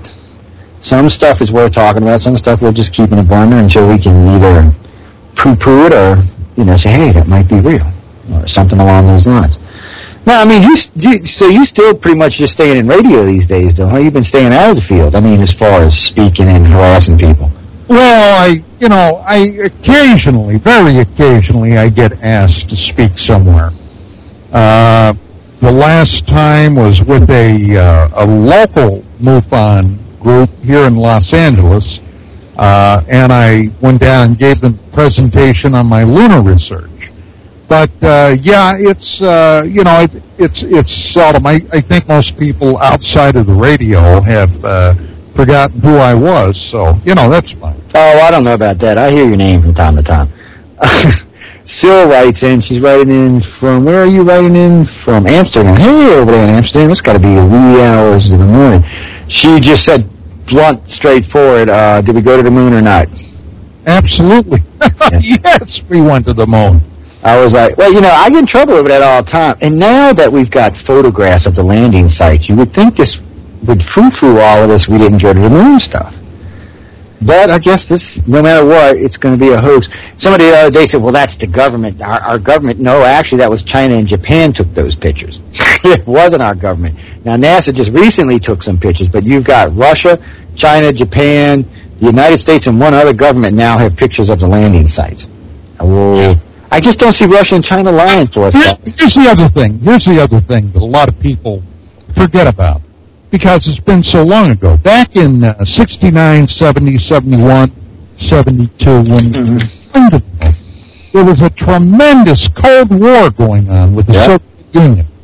Now, do you think for one second, one hot second, that the Soviet Union knew, and they would have known if we... No, because they were tracking it. Oh, of course. Of course. That they wouldn't have told the world that the United States is faking it? I have said that more times than I can even count, Don. And people still are, well, there was three light sources. Well, really? I said, I said, not your argument. And they said, well, where are the three light sources? I said, well, there's Earth light, Moon light, and then there's a light from the damn lander. Really? I'm like, oh yeah, you didn't know there was lights on the lander? And they were like, uh, uh, I said, you got the sun. I said, you're getting some light from there. I said, and, and depending on what time of day is, you're getting some sun coming on. You're getting some Earth light coming on, and then you're also getting the light from the lander. I said, did you not know that the lander had lights on? He's, uh, no, I didn't. I'm like, I just started laughing. I'm like, this guy did a whole book and movie on this. I just couldn't get over that. I was like, okay. Because uh, that was one of their big things because there was three light sources. Oh, I love the one. You see the one when the kitty cat's walking across the the moon? No, I didn't. They've got, they've got uh, what's his name? Well, I can't think which astronaut is. He's standing next to one of the rovers, and um, they got all the space stuff, and then all of a sudden, right in front of it, there's a kitty cat walking across. I don't know who cropped it in there, John. I got to give him credit. I personally would never would understand why anybody thought we faked the moon landing. I mean, we took what was it, 36 countries that tracked this with us. A couple of hundred thousand people worked on this project between Australia, the United States, our other allies. I mean, this was, this was, everybody thinks it was just an American thing. This was spread out across the planet. The U.S. couldn't track this thing by itself. Uh, we didn't have these tracking stations. So what you're, what everybody was telling me is, all these amateurs, or not amateurs, but all these scientists and, and just everyday people, not military people, people who worked at different listening facilities and radar facilities, they all lied for the U.S. government. And to this day, no one's ever come forward and said different. Yeah, uh, you see that that's something else. I mean, if if we would have planned to fake this, the number of people that would have had to have been in on the fix would have been astronomical. Yeah, it, it, it's just it's it's just impossible. There's no way you're going to get that many humans and keep a secret that long. It's just not going to happen. Not for the kind of money that would have been involved if somebody would have, you know, one of the lead scientists or something like that would have came along and said, "Hey, this, that, or the other thing." They uh, no, actually, the Russians ain't big on tracking Santa every year. That's a U.S. thing. We track Santa. Russians actually down here where I live, we we track Papa Noel, Papa Noel and his eight tiny reindeer. Okay, that's what we track. Yeah, don't get me in trouble with my local listeners now. there ain't no Santa Claus down here, Papa Noel and his eight tiny reindeer. Oh Lord, y'all give me all. And look, not only do we do that, but from New Orleans all the way up past Baton Rouge, we light up the levee to guide his ass in, make sure he gets to the right place every year. we don't want him landing in a swamp or nothing. Um, but that that's just traditional. Yeah, every every Christmas Eve we light up the levees and big bonfires, drunken, crazy people running up and down. Hey, it's a good time, but uh, it's a lot of fun. But that's how we do it down here. My Friday, my Friday night co-host Rich Saraday is in New Orleans. Boy, and as a matter of fact, he's uh, he's flying down there on Saturday to uh, be with his uh, well, him and his wife and uh, son are flying down. Their daughter is going to uh, one of the universities down there, and uh, he's going to meet up with uh, all his friends and family, his brothers and what have you, and have a hell of a big uh, Thanksgiving. So yeah, yeah, we uh, we we got some links to New Orleans. Yeah, it's it's it's an interesting place. We just got new home destination for the second year in a row, uh, which is good. I mean, it's good. Really, guys, I don't care if y'all tourists come down here or not. It's my city, okay? Look, y'all come down here, get drunk, and act stupid. you know, I'm watching this girl in Bourbon Street as they're handcuffing her, taken away because her tits are all hanging out, and she's walking along. And she says, but I thought you could do that down here. He said, only doing Mardi Gras, sweetheart. And only if you're upstairs on the damn balcony, not down here. As he's handcuffing her, dragging her ass down the street. Uh, I'm laughing the whole time because it, she was drunk as a skunk. And, and yeah, you want to come get naked doing Mardi Gras, they don't care. As long as you do it in the quarter, on Bourbon, okay? Do not come to Metairie. Do not go to the local neighborhoods and do it because they will take you to jail. Just like all y'all pot smoking friends of mine out there, that's cool. Just poke it up. You can smoke in a lot of places in New Orleans on Mardi Gras. Just don't do it where his kids present because your ass is going to jail. Know it ahead of time. And honestly, I'm surprised they're even that liberal down here because I live in a damn Bible Belt where you, unless it's alcohol, they want to put you in jail for 10 years. So just be careful. I'm warning y'all ahead of time. New Orleans got a reputation for one thing, but it ain't quite what it is when you get down here. Especially since Katrina, the city's changed a lot. We've had a lot of weird stuff going on since then. Uh, not much UFO activity, not not much anything really. It's been kind of scarily quiet, like we're waiting for the next shoe to drop or something. Well, Yeah. it, it did up in Jersey and New York. Yeah, and I'm still hearing about that little wimpy storm. These, these people, matter of fact, I sent Ellen an old nasty letter today because she's talking about the worst storm in a hundred years. I'm thinking, sweetheart, did you forget about Katrina that covered New Orleans for eight weeks? The city was completely underwater. Three million people displaced. I'm thinking, what are you on crack? I said, did you forget about Andrew that cut a 20 mile wide swath across the whole state of Florida and then came to Louisiana and kicked our ass too? uh, I mean, what? What? Did you forget about Camille and Betsy? Uh, I mean, there are there is at least at least fifteen major from three to five storms that Sandy's not even in. It, was a tropical storm, people. We we treat that as like afternoon rainstorms here. The, the problem is here, and, and what happened to poor New York, because I got a lot of friends in New York. I'm not hating guys. I understand how it is to get caught with your your pants down. Uh, huh. It's um, you know, I understand how it is to get caught with your pants down because I do live in New Orleans. But um, look, it was a tropical storm. Learn from it. Okay, start building flood protection because the planet is getting warmer somehow or another. Whoever's causing it, and the water is going to rise near New York. And according to NOAA, y'all going to start seeing two or threes. Now, could you imagine a 140 mile an hour sustained wind pushing a 30 foot surge would have hit New York? Yeah. Then you would have known what a storm was. Okay, you there would have been nothing left. And then think about this. Think about an Andrew or a Katrina before it came on shore when it was a Cat 5. That's a sustained 180 miles an hour. That's a gust up over 200 miles an hour. That's a 50 to 80 foot surge. Uh, you don't want to be have no nothing to do with any of that. So take it for what it is. I got your little asses spanked. Build some flood protection before it happens again. I was thinking about my friend Stephanie because you know my co-host got her house flooded with about five foot of water. If they would have a chain wall along South Beach, the water would have been diverted, and of course she would have had no flooding in her house at all. Of course, it'll take the pretty view of the beach away, which Galveston had to do. Um, but hey, when you live in places like that, to do that, and I know they've been warning y'all for a decade now that they're coming. And they say it now because uh, El not El Nino, but the other one's going to start. You're going to see more storms tracking up the East Coast and less in the Gulf, which I'm happy for me, but not for y'all. Because hey, they're a pain in the ass. But you know that's Ellen. Oh, I'm thinking 35 people died in Sandy. That's a lot of loss of life. A few, almost a thousand died in Katrina. Andrew, I think it was more like 5,000. Uh, that's a much more serious loss of life. I just, I don't want to take away from what happened in New York, but I'm really getting tired of hearing it's the worst storm in 100 years because it's not even in the top 25 storms. Um, you know, I just don't get it. If you want to do it dollar-wise, it might be in the top three, but if you want to do it death-wise and property damage, no, it's not even close. Um, I don't know what to do about that. They just need to get it up. Plus, I'm still waiting on money from Isaac, which was, and, and see, that's another thing, Don, that bothers me about Sandy is New Orleans just got hit by a Class 1 storm eight weeks before Sandy hit New York. We had to pay a full 15% deductible. They waived the deductible for New York. Is that right? Yeah, I'm thinking. And actually, it's going to turn into a class action lawsuit because uh, now they're saying favoritism. Barack Obama was doing it to get points for the election, so they're going to sue over it. Uh, one company suing, they actually filed a suit against the president himself. He said, wait a minute, you know, come on, y'all didn't do that for Katrina. Y'all didn't do that for any storm that's hit New Orleans in the last 10 years, or actually for any storm that I can remember, because New York got spanked by a tropical storm. Y'all going to wave their, come on. And they didn't think nobody in the South was going to get upset about that? well, this is, uh, you know, this is one of the worst storms that hit, that has hit the East Coast in many, many moons. So yeah, I, upper East Coast.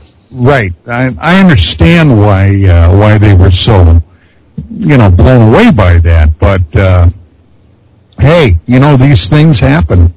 Uh, you know what the man says, uh, shit happens. It does. Shit happens. But you can limit the way that shit happens if you're prepared for it. That's like, see, I live in Metairie. I don't live in, in actual downtown New Orleans. I live about five miles from the heart of the city. Here where I live, if they'd have kept the guys in the pumping stations, we wouldn't even flooded. Because we've got big 36-foot levees with big pumping stations that pump out water. Uh, we're actually good to about a, almost a Cat 4 storm where I live. Uh, New Orleans is a little bit more... But, and by the way, ladies and gentlemen, for the facts of it, it wasn't Katrina that kicked New Orleans' ass. Some freaking stupid contractor left a barge tied up in one of the, the canals that run out to Lake Pontchartrain, which is a big-ass lake that we have here. And the lake was filling. Now, we were getting spills over the levees because it was up around 38 feet, somewhere around there. So we were getting like a one or two foot tidal coming over the levees, but that's stuff that the pumps can handle. What happened was, there was two separate events the barge hit the levee and caused a little bitty crack on the top of nothing big, but since the water was rolling over, it started to erode it. Within, they said, within about three hours, the barge had gone through the levee and was out into the neighborhood. And now the water from Lake Pontchartrain, which is a shallow lake that was getting a lot of Gulf water pushed into it, started to flood the city. Well, at the same time, there was a 36-foot six-foot surge coming in from the Gulf of Mexico headed up through the Rigolets Pass into what we made a direct link called Mr. Go for the big ships to run from the river to the Gulf without having to travel the river all the way down. Well, unfortunately, that allowed for a 36-foot wave to shoot straight through into St. Bernard Parish, which of course only had an 8-foot levee, and of course the water just said, hello, in fact. So it got hit from two sides. But get this, those two waters never met because the two levees in between actually held. like what? That's that's the good thing. That's the good thing. It, it was it was it was one of those things, but you know, it was a lot of bad. Taught New Orleans some serious lessons. I'm not going to lie. There's a lot of heartache, and there was a lot of lessons learned from this storm. Uh, but it's not the worst storm we've ever had either. I mean, it was bad, but it's not the worst one. And we learned a lot of things like don't send the pumping station people away. Build in places they can stay and live even through a Cat 5 storm. is what we did now, by the way. See, that's its point. That's the point I've been trying to make to everybody, Don. I want them to, you know, take it for what it was. Don't cry over it. Don't whine over it. Know you got your ass kicked. Now get prepared for the next one because you're going to get a next one. Well, I learned I learned my lesson back in uh, 1994. We were in Sunland, California, when the Northridge quake hit. Ooh, fun. Let me tell you what. Uh, 4:30 in the morning, it literally threw Vicki and I out of bed. Our two dogs at the time just about had nervous breakdowns. Uh, we went a week with no power, no lights, no nothing, no phones. Uh, I learned my lesson. I immediately ended up buying a generator, a store of uh, uh, survival rations, you know, uh, enough to get you through a week or so if you had to. Uh, store some water. It's it's those little things that uh, you got to think ahead. And you do. You, you got to think ahead. And see, I warned everybody ahead of time because everybody got so mad about what happened at Katrina about, oh, Bush took too long. No. Even with the storm that just happened in, in New York, it takes three days minimum. You have to assess the damage the first day. You have to get the order the people to start moving, and then on the third day they start moving in when they can. And you got to be cleaning up while you're doing it. You, people just think you can just walk in and start rescuing people and doing stuff. It doesn't work like that. That's why I've always had the same rule. If you're stupid enough to stay behind, don't expect to get rescued. Because it always amazes me how many people want someone else to risk their life because they were dumbasses. yeah. You know, well, I'm honest about it because I've stayed for many storms that I shouldn't have. I'm not going to lie about it. I've worked many storms. Uh, you know, I put my ass on the line a few times. With Katrina, for some reason, we were gambling that night, too, by the way, Don. I was sitting there watching the storm. I was in Mississippi, uh, staying at a hotel, uh, gambling at the Grand, which, by the way, doesn't exist anymore. Katrina wiped it out. Set it on top of the hotel we were staying at, by the way. Um, wiped the whole hotel out. So I just, for some reason, about 2 o'clock in the morning, I grabbed my wife and said, you know what? Call the family. We're evacuating. She, then, of course, my whole family was stunned because I've never left for any storm. They're like, huh? no, they were all waiting for me in Mississippi, headed to Florida. They, they couldn't believe I was going to evacuate. They were just, and my daughter, who was going to be hell-headed, said, oh, no, no, no, no. So finally, my wife chewed her ass and she left. She had 12 foot of water in her house. My other daughter had 4 foot of water in her house and the roof collapsed. Whoa. And, um, you know, it was it was a nightmare is what it was. But but my place, by the way, only got six inches of water in it. We came in, cleaned the baseboards, stripped the carpet out, contractors bleached everything out, moved back in, went to work. We were the first office building up and running, first apartment complex up and running, first live broadcast was from us. Well, I'll tell you, you know, everybody thinks of California as earthquake country, and it is. It is, but there's other problems out there. Usually, uh, you know, when we get a, a series of quakes, they're usually fairly small. But the big thing that most people forget about that we are prone to are fires. And let me tell you what, in October of 2008, I was uh, sound asleep in bed. Vicki and I were both crashed out. And all of a sudden we heard these choppers. Now, you know, in my half awake state, I'm thinking, what the hell, choppers? What the hell's going on? And then the cops came through. This is a mandatory evacuation. And there was a wildfire coming over the hill toward us that got as close as maybe 60 feet to our house.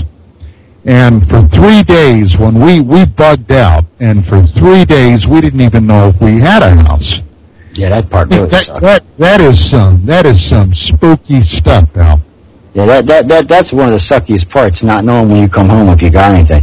I, I, see, I learned a little trick, and I don't know if this would have worked for y'all or not, but um, for us, I had a, a, a base landline through Bell South, uh, not one of those cable internets or actual physical hardline. And I know that it's about nine inches off the floor. So I was noticed as long as my phone was ringing, the house was okay, and there was no water in it and it was about because it's got its own separate power source. It's got a six volt power source that comes in through the phone line. Most people don't even know that. And um, so it, it it rained, it and then the day after Katrina passed and everything was over, it quit ringing. I was like, son of a bitch, that water done got in my house. Uh, but actually, what it was is it uh, a tree had knocked down the box uh, right down the street from the house. We Oh. got home. and We were, we were just really lucky. I mean, we really were. We wet back the carpets and all. We were just really, really, really, really lucky. And um, both houses on both sides of me got about two and a half foot of water in them. Uh, it just ours just happened to have been built in on a hump. It just you know it was just the luck of the draw is what it was, and um, it was just one of those things. But we, we were in Florida when all that happened. We brought generators back with us. We picked up uh, six 55 gallon drums of gasoline coming back, and we came back to work. you know, we're contractors. It, it was a disaster for everybody else, but we're contractors. You know, for us, it was it was good business. It just it's a it's a bitch to make your money off of someone else's uh, um, problems. It just is. I hate that. Uh, there should be a better way to, to make your finances. And right now, I'm working off of Isaac, by the way. We'll be doing Isaac work well until February or May. Woo. Yeah, until we're caught up. And see, we're not even getting any talk about it. They're not even talking about what happened in New Orleans and Mississippi from Isaac. You're just hearing about Sandy up there.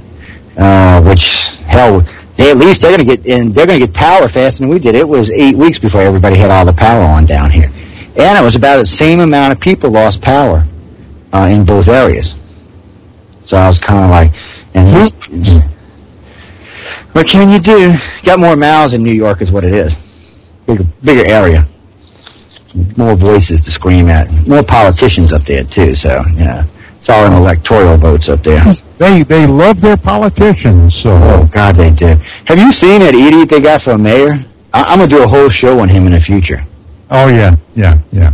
It, I, I really am. I, I was talking with my co-host because she lives in uh, New York. Actually, like I said, we've got a lot of listeners in New York. We've got a lot of friends in New York, which they give me hell because they're all mad at me because I keep talking about Sandy like she was nothing. I'm like, for everybody who took real damage, I feel for you. I understand. If everybody who's whining about not having gas or water or lights, fuck up. That's all I can tell you. Uh, but it's not that bad. Trust me, they will get your gas and they will get your water and everything will be back to normal in a few weeks. Well, nobody's dropping mortar rounds on them, so that's good. Yeah. It's just you got to be patient in this kind of stuff. You just have to be. But anyway, how the hell do we get on this subject? Let's get away from this thing. Um, I wanted to ask you something. Now I know you've interviewed a lot of people over the years, and um, you don't have to give a name, but worst worst interview. I mean, I've had a few where it's been like, um, well, tell me about your encounter. Yes, an alien picked me up. I'm like, okay, well, tell me about it. Yes, an alien picked me up. just well, I I and slap them. I had a, uh, and to be honest with you, I don't remember today who it was, but it was back in the early 90s. And this lady had written a book about uh, uh, the ancient Hebrews and uh, the fact that, you know, the Ark of the Covenant was, and I, I hope I'm remembering this correctly, was actually a uh, receiver transmitter and some other things. Anyway, it was an interesting step. So I, I, I got a hold of this person and said, you know, I'd like to like to interview you. Oh, okay, sure. So you know, going to sell some books, right? And uh, it was at the time it was a, the show that I was doing had just gone from one to a two hour show. So I get her on there and we start, you know, talking and, you know, she's okay, but she made some kind of weird remarks about different things. And, uh, I was jotting down notes because these were things that I wanted to, wanted to push her on a little bit. And we got down to the first hour and I said, well, you know, the second hour we're going to uh, open the phone lines and, uh, uh, have the audience call in because they, they may have questions for you uh, that they you know like to ask you. And boop, that was it. She was out of there. I, oh no, I don't I don't take phone calls. wow, that that's my favorite part of any show is phone calls. It's just like when I have guests on, you and other guests, when we get to talking, a lot of times it, we, because of the conversation, we don't end up taking any calls because I hate to interrupt. I, will be honest. I really hate to interrupt the flow of an interview uh, with outside questions, unless you know just uh, good questions, or you know it's it's been kind of a slow interview for me. Because every now and then I do get bored. I'm like, yeah, okay. And then every now and then I had a guy on a couple months back. He just, I, I definitely considered it a hostile interview. Can't even remember his name now, but he was just he he, he come on and he sent me this letter. He said, I want to come on the show. And he, he was a Bigfoot researcher and he did alien stuff. When he came on the show, I was kind of curious about the Bigfoot stuff. So at the beginning of the show, I asked him about Bigfoot. Oh my God, you'd have thought I took his first child from the man. I am not kidding you. I mean, he was just pissed. So I asked him about that, and then I asked him something about UFOs. Well, look, we can only do one or the other in this interview. And I'm like, I'm like, wait, what? So, you know, it caught me for a loop, so I kind of played around with him for the first hour. When I came back second hour, I just ripped him a new ass. I'd had enough of it. I was like, look, dude. I said, you wanted to come on my show. I said, you're not doing me a favor here. I'm doing you a damn favor. I said, either let's talk, and then we just went on. And then after that, after I jumped his ass, he calmed down and started doing an interview. we can only talk about one or the other. I don't do both. yeah, I, I was just man. I just never mind. Oh yeah, I mean, usually when I get a guest on, I can't shut them up. Uh, I, I'm not kidding you. I'm not going to mention any names because I get in trouble for this, but there's at least two dozen ufologists. I'm not kidding. I will ask them a question. I will get up, make me a sandwich, make me a code, talk to the wife, pet the dogs, maybe answer an IM or two, and come back, and they're still la la la la la. And because I know the guest, I know what they're saying, so I don't really want to hear it anyway because I already know what the damn answer is when I ask the question. I tell you though, Travis Walton was on, and we're doing an interview. You know, poor Travis has been asked the same questions. I don't know. Oh, that's who it was, David uh, Politis, whatever his name was. That's who it was. I think New York really just posted it in there, but um, it was. It was. He was just a goofball. well, just, I I I interviewed uh, David Paulides, and uh, it was a damn good show. So you never know. That's what I'm saying. You never know. You just never know. It's uh, he was just he got all flustered because I asked him about both, and I've just never get anything anybody get that flustered over being asked you two separate questions before. I interviewed, I interviewed him on his book, Missing Four One One. Yeah. Well, see, that's what happened. Um, it was the missing 411, and for some reason he was, it was like he was trying not to bridge the, I guess he thought if we brought up Bigfoot and the missing 411, it would be the Bigfoot that was taking. Uh, I guess that's what he thought. I'm not even sure what he thought, to be honest with it, with you. Uh, is he just went off on a tantrum. And I just, I just thought it was fun. I mean, he wasn't a bad guy. And like I said, the second hour, he did a good interview. He calmed down and relaxed. I just, he was just, he was antsy from when I first called him, and, he, and I really don't even know if it was all of us. It might have been something else going on. You know how it is sometimes when you get on the air. You know, you may be having a conversation with somebody, and then all of a sudden it's time to do a show. You got to go do it. And uh, he might have been mad or aggravated with something else. I really don't know. But the second hour of the interview was, it's still, it's still available. I mean, I never took it down. But um, the first hour is just kind of funny. If you ever get a chance listen to it, you'll laugh your ass off. You'll be like, oh, oh man. Uh, uh. but I, I do. I get. I get from time to time. I get, and then, like I said, I get those ones that are like, well, hey Don, uh, you got your new book out, and why don't you tell me a little bit about your book? Well, the title is UFOs and Extraterrestrials, and buy the book. okay, well, tell me some more. Well, I don't want to spoil. What the hell we're going to do for the next hour and 50 minutes, right? oh, that shit floors me. And I know you've been doing radio for a long time. I got so um see ten to twelve, right? Yeah. Monday through Friday? Yep, Monday through Friday, 10 p.m. Pacific. So actually, if you're back on the East Coast, it's Tuesday through Saturday, which, you know, blows some people's minds because uh, three-hour difference. So. Yeah. yeah, because of the three-hour time difference. Let's see, so 10 your time is 8 my time, huh? Uh, it's, yeah, it's, yeah I, I'm Central Time, so it must, yeah, it's 8 my time if it's 10 your time. Right. Okay, damn, I wish he was on later. uh, but guess for you, it'd be, oh, Lord, I didn't think about that. 10, 10 to 12, yeah, that is. That's like 3 a.m. East Coast. Yeah, I want to hold, that's, you know, when you do interviews in Australia, that's how it is. I was interviewing. A lot of, lot of my audience download the, uh, the shows because Cyber Station USA is like really, they're hot. They get them up there right away. They're up in the archives almost uh, immediately. Yeah, that's how we do it. It'll uh, actually be up 10 minutes after the show's over tonight. Um, some unedited, uh, the whole nine yards. They go up just like they are in raw form. Uh, within 10 minutes of the show, they're actually posted and, and ready for listeners. And uh, on plays, you'll usually see on our first week, seven, eight hundred to a thousand plays. This show will probably do 200, 250,000 downloads its first week, and then you'll probably see it taper down to 20 or 25,000 downloads, and then it'll slow down to about five or six a week after that. Uh, we get a lot of traffic, a lot of traffic. GoDaddy gives me a lot of bandwidth, and we blow our bandwidth from time to time. Last month, we blew our bandwidth by 500 gigs. Uh, and, you know, they charge you for that shit. I was like, excuse me, well, you could have told me or something, you know, you sent me a letter or something, hey, Joe, you're going over your bandwidth, would you like to, uh, because the way they do it, Don, is if you go over, it costs you three times as much as if you buy it ahead of time. Yeah. And which I tell them all the time, you know, because there's supposed to be a warning system that sends me an email that lets me know. And then they want to charge you. I'm like, no, you're not, because you didn't send me the email.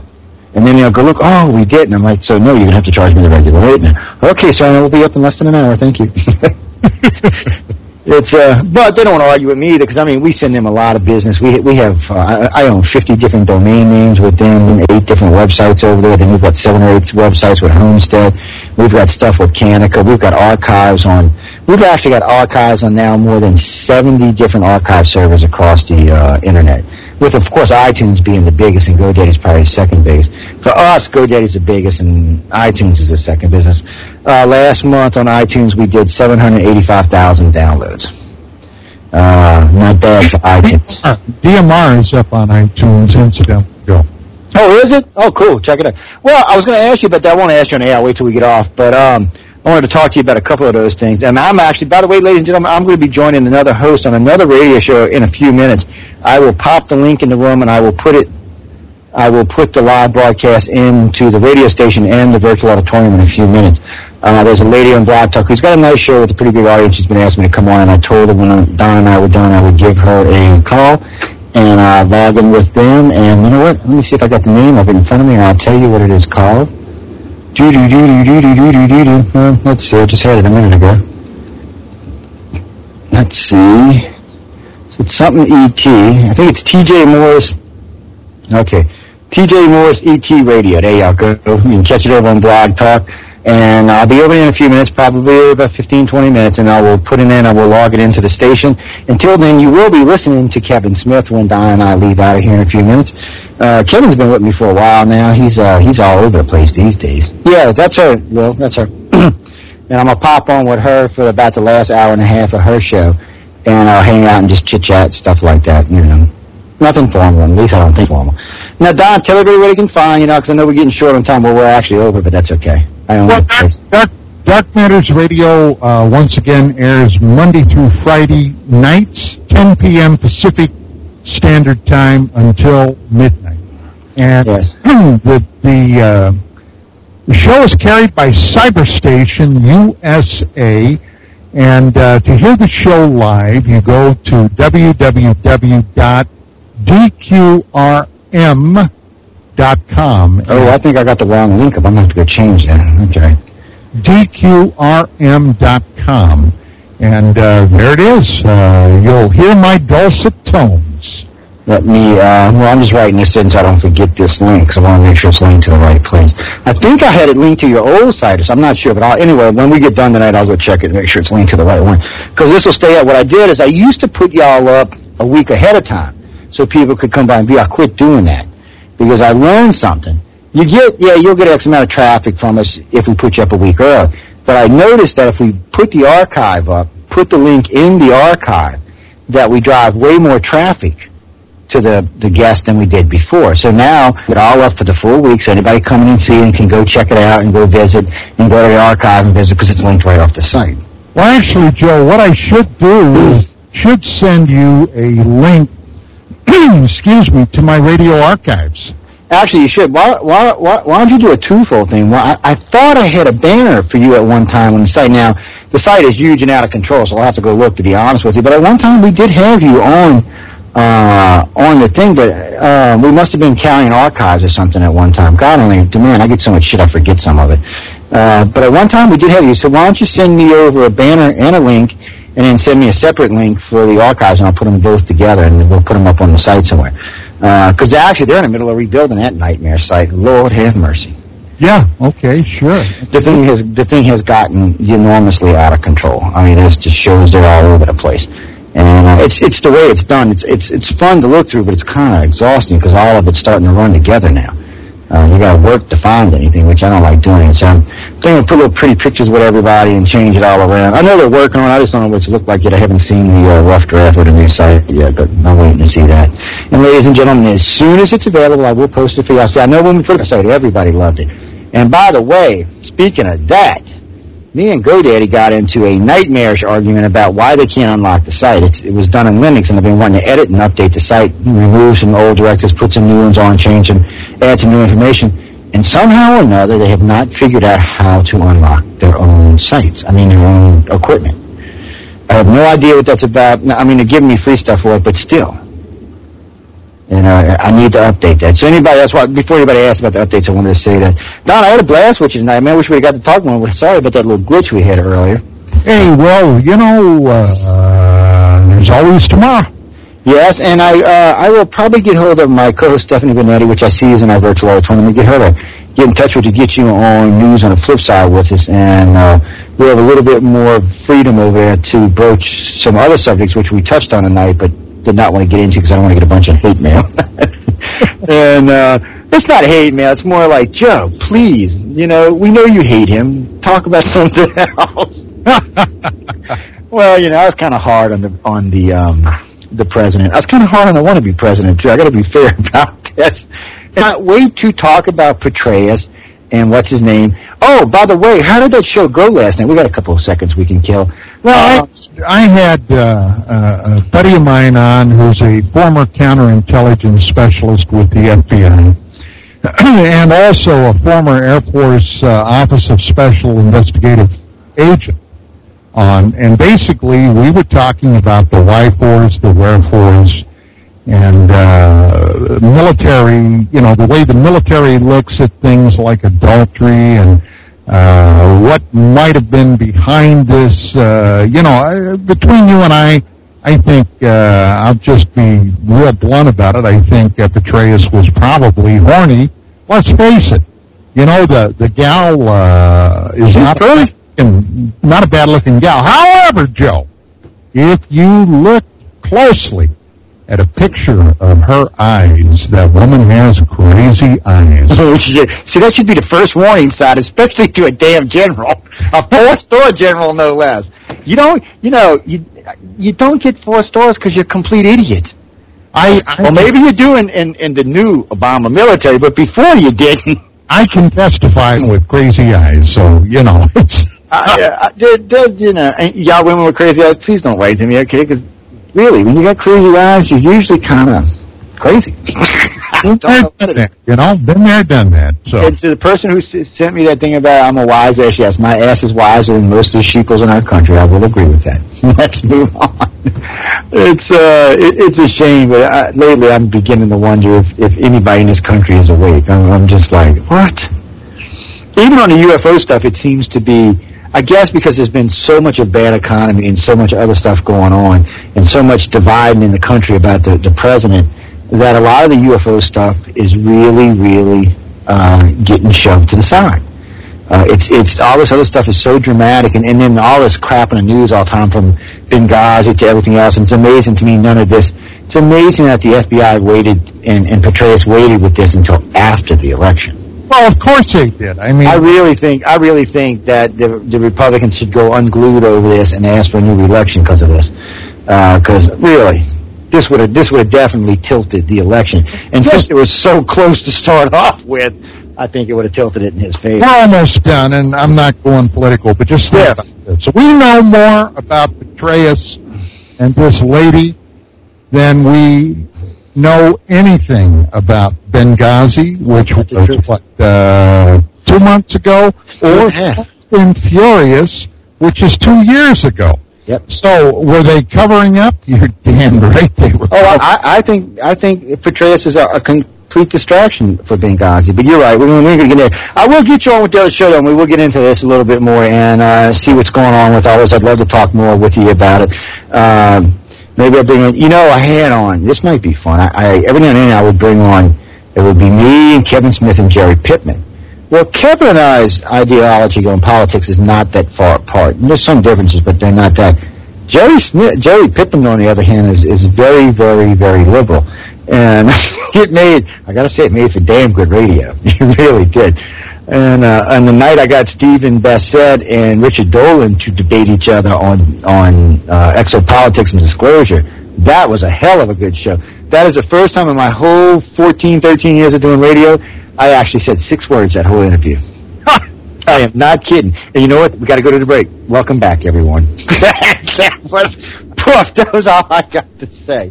Uh, it was like, but it was a good interview. It's up on YouTube somewhere too. I, I've noticed that people have gone to posting our interviews on YouTube. Now, which guys, y'all can go ahead. You got my permission. And, until we start doing paid archives, y'all are welcome to put them wherever you want. It's just more exposure for us. But Don, you were great again tonight. I had a blast, man. It was a lot, a lot of fun. I know we ran over a little bit, but we're just making up for lost time. Uh, hopefully I'll get to talk to you again soon. Let's not make it so far apart these days. Uh, ladies and gentlemen, uh, any, any more parting words before we get out of here? Uh, just, it's been great good two hours, Joe. Thank you. Yeah, it blew by. I love when shows go by fast like that. Ladies and gentlemen, I hope everybody enjoyed the show tonight. The archive will be up in 10 to 15 minutes. You will be able to check it out in its entirety. Until next week, people, look, do me a favor. Have some fun. Just, just, I tell you what, just smile, okay? I promise you, if you smile, your face will not crack. I'm telling y'all. good night, everybody.